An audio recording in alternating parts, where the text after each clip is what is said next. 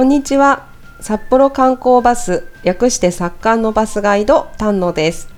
この番組バスガイドと行く北海道の旅は私たち札刊のバスガイドが北海道内の観光地をご案内したり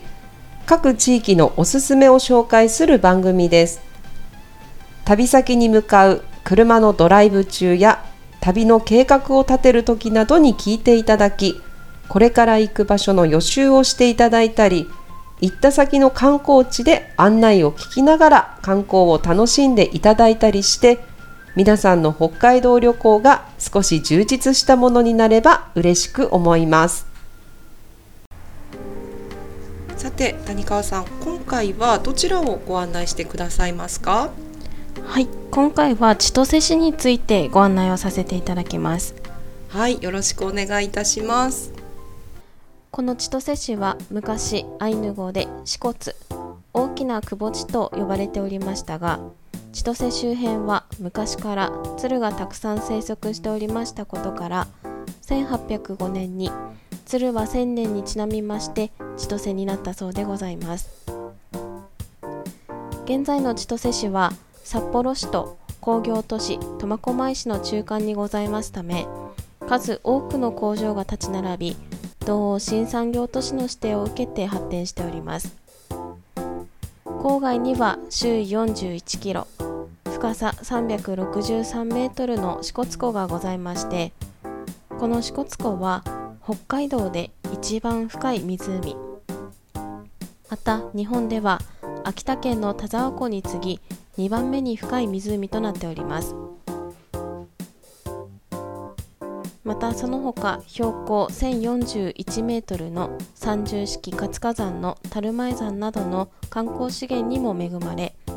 人口の3分の1を自衛隊関係者が占めるなどさまざまな顔を持つ町でございます。そして千歳市と申しますと北海道の空の玄関として知られ2019年には新千歳空港の航空乗降客数が2459万9263人と新千歳空港開港以来最多を更新したほど多くの方々が利用する新千歳空港でございます。この新千歳空港の始まりは1926年札幌から苫小牧間の鉄道開通を記念いたしまして小樽新聞社現在の北海道新聞社が所有の飛行機を披露することになりまして飛行機を間近に見たい地元の方々が労働奉仕で関木林を切り開き幅 100m 長さ 200m の滑走路を作りそこに小樽新聞社の北海1号機が着陸したのが始まりでございます。その後1937年札幌と東京間を6人のお客様を乗せ飛びましたが6時間もかかったというお話が残っております。現在は約90分と時代が感じられるようでございます。そして1951年民間空港といたしまして初めて東京と千歳間を結び今日に至っております。現在の空港ターミナルビルは1992年に完成いたしました。新ターミナルビルは3年の歳月と600億円の公費をかけて完成し面積は14万平方メートルと成田空港羽田空港に次ぎ3番目の規模でございます。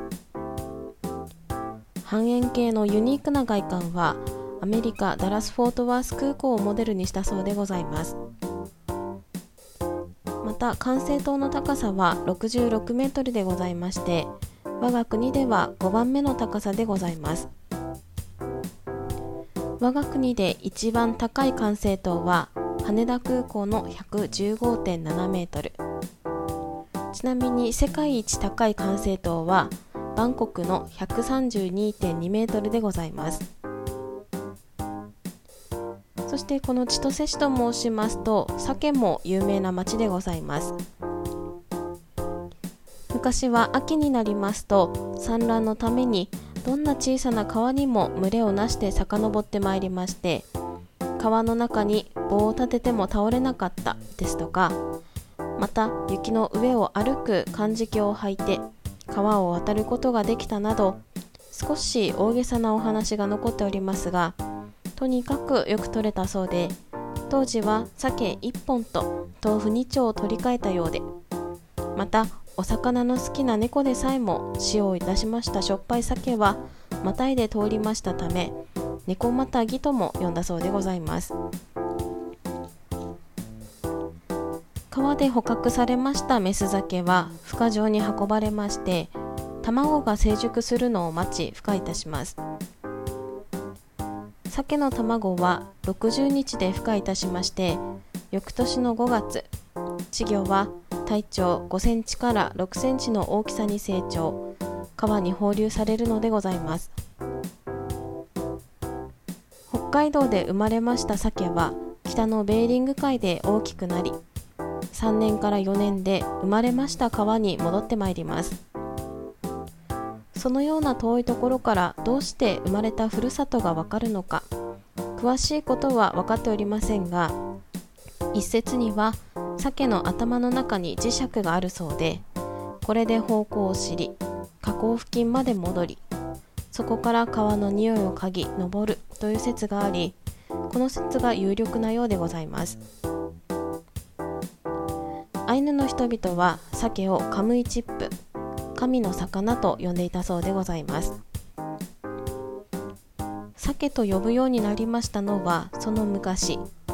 10月になりますと新しいお米で作りましたお酒を神様にお供えするお祭りが行われましてその頃に魚が川に上りますのでお酒にちなんで鮭と呼ぶようになったという説とこのお魚の身が裂けやすいので鮭というようになったという説がございます。また北海道では鮭を秋味とも申しますがこれは昔々松前藩が鮭を秋の味覚と申しまして将軍家に献上いたしましたことから秋の味覚秋味というようになったそうでございます。そしてこの千歳市ではインディアン水車と呼ばれるもので鮭の捕獲を行っておりまして1896年から変わらない手法でございます。深まる秋鮭の長旅に思いを馳せ遡上する鮭は白鮭でございます。アラスカ近海まで回遊いたしまして放流から3年前後でふるさとに戻り河口から水車までは60キロの旅でございます。水車は採卵用の鮭を捕獲するため8月下旬から12月中旬まで稼働いたします。約50メートルの川幅に浦井と申します柵を設け1箇所だけ開けました魚道を通る鮭を水車ですくい上げいけすに入れるのでございます。先住民族の漁法と思われる呼び名ですが実際西海岸のコロンビア川で北欧の移住者が行っていた手法が日本に伝わったと言われまして捕獲を行うのは日本海鮭マス増殖事業協会で過去15年の捕獲数は1995年に最多の55万匹を記録いたしましたが2013年には約7万9000匹と減少しております。実際に水車で捕獲する様子をご覧いただけるところもございますのでご機会がございましたらぜひ一度ご覧くださいませ。以上が千歳市のご案内でございました。谷川ガイドより千歳市のご案内でございました。ぜひ旅の準備をしながらお聞きくださいませ。さてここからのお時間は秋の味覚を紹介してもらいたいと思います。はい。では先ほど千歳市のご案内の最後に、はい、鮭のお話をさせていただいたので、はい、の北海道の秋の味覚の代表の鮭のお料理をご紹介させていただきたいと思います。はい、お願いします、はい、では丹野さん、はい、鮭のお料理と申しますと、はい、何をご想像されますか？石狩鍋。あ石狩鍋。ちゃんちゃん焼き。あはい。ありがとうございます。酒とば？酒とはもいいですね。いくらの醤油漬け？あはい。ありがとうございます。たくさん出ましたが今回はえ？もういい？もうもう大丈夫です。はい。すいません。はい。まだまだあるんですけれども、今回は、うん石狩鍋とあとはちゃんちゃん焼き、そしてもう一つ三平汁もご案内させていただきます、はい。まず石狩鍋と申しますと、まあ、鮭の切り身ですとか中骨頭などをぶつ切りにいたしまして白菜ですとか大根あとはお豆腐とかこんにゃくとかまたその地域とかご家庭によっても具材は変わると思うんですけれども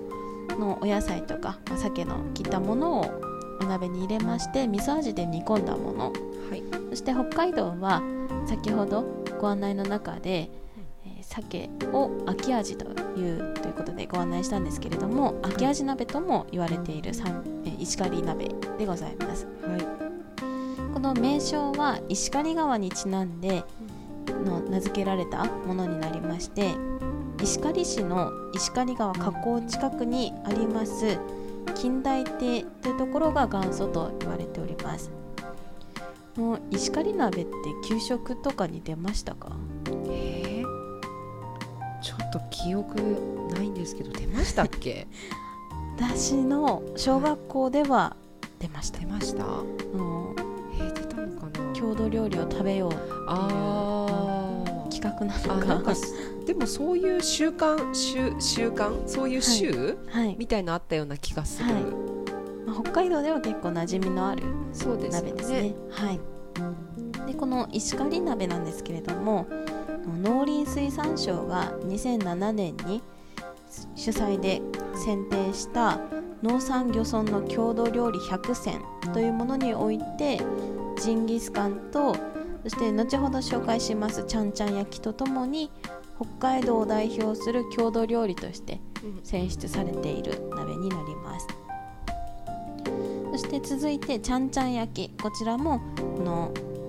農産漁村郷土料理100選に選ばれているものになるんですけれども、は鮭などの魚と野菜を焼いてこちらも味噌味などで味付けをしたものになっております。ちゃんちゃん焼きはお好きですか？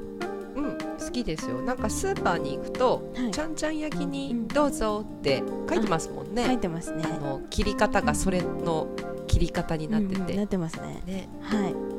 よく作ります。フライパンでね、簡単にできるので。そうですね。はい、できるもので。こちらも先ほどもご案内しましたが農産漁村の郷土料理100選に選ばれているものになります。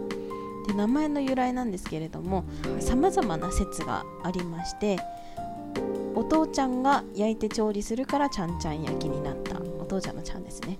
から取ったものですとかちゃっちゃと、まあ、素早くという意味になりますがちゃっちゃと作れるところからちゃんちゃん焼きになったですとかあ鮭を焼くときにちゃんちゃんと鉄板が音を立てるのでちゃんちゃん焼きになったという説などがあります。でちなみに先ほどの石狩鍋とちゃんちゃん焼きは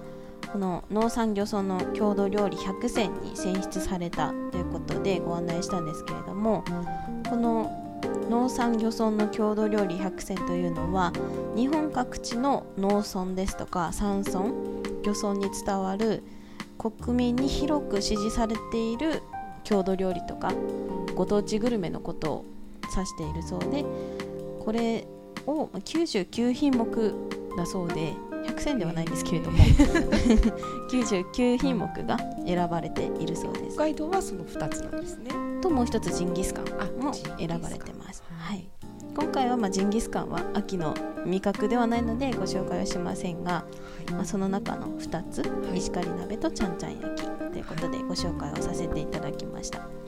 そしてもう一つ三平汁お好きですか？三ページは美味しいですよ。ね美味しいですよね。あっさりしてて。ははい。もう体の中から温まるようない。美味しさのある三平汁。これは松前が元祖と言われておりますがさまざまな説があります。その一つに昔東北から来ました斉藤三平という方が食べ物に乏しい冬の食べ物として塩だらですとか塩鮭を頭から尻尾まで内臓もぶつ切りにして野菜を入れて塩味で煮込んだもので斎藤三平の名前から三平汁と名付けられたという説とかまたその他にもいろいろな説がありますが三平汁を盛るお皿も三平皿と申しましてこれはまた斎藤三平という方が焼いたものと言われております。このようなところから三平汁という名前になったという説があります。この三平汁も私が小学校の時結構給食に出たんですけれども、やっぱその地域によって 差があるのかな。はい。この3つの郷土料理をご紹介させていただいたんですけれども、はい、この3つの郷土料理はやはり北海道を代表する料理の一つになっておりまして他にも鮭の食べ方と申しますとフライにしてみたりあとはものによってはお刺身になったりあとはムニエルとか、あとはその他の鍋物にも使われる鮭、はい、結構どんなお料理にも向いているそうですね。鮭なんですけれども。ホイル焼きとかも美味しいです、美味しいですね。北海道はやはり乳製品が有名での鮭とバターを合わせた料理っていうのも、まあ、ムニエルとかもそうですしホイル焼きとかもそうですし石狩鍋にバター入れたりもしますよね。そうなんだ。あ私の地域は結構してたんですけど、あでもコクが出て美味しそうですね、はい、だって味噌ラーメンに、はい。ね、バターとか合うし、はい、そうですね、はい、そんな感じで。はい。とっても濃厚で美味しい鍋になりますのでバター入れてみたり、いろいろなアレンジを加えながら三平汁ですとか石狩鍋ちゃんちゃん焼き召し上がっていただければなと思います。でこの鮭は秋の代表的な味覚になりますのでぜひこの秋のシーズンにたくさん味わっていただければと思います。はい。ではありがとうございました、今回は谷川ガイドから千歳市のご案内と秋の味覚鮭をご紹介していただきました。では次回もお楽しみに。さようなら。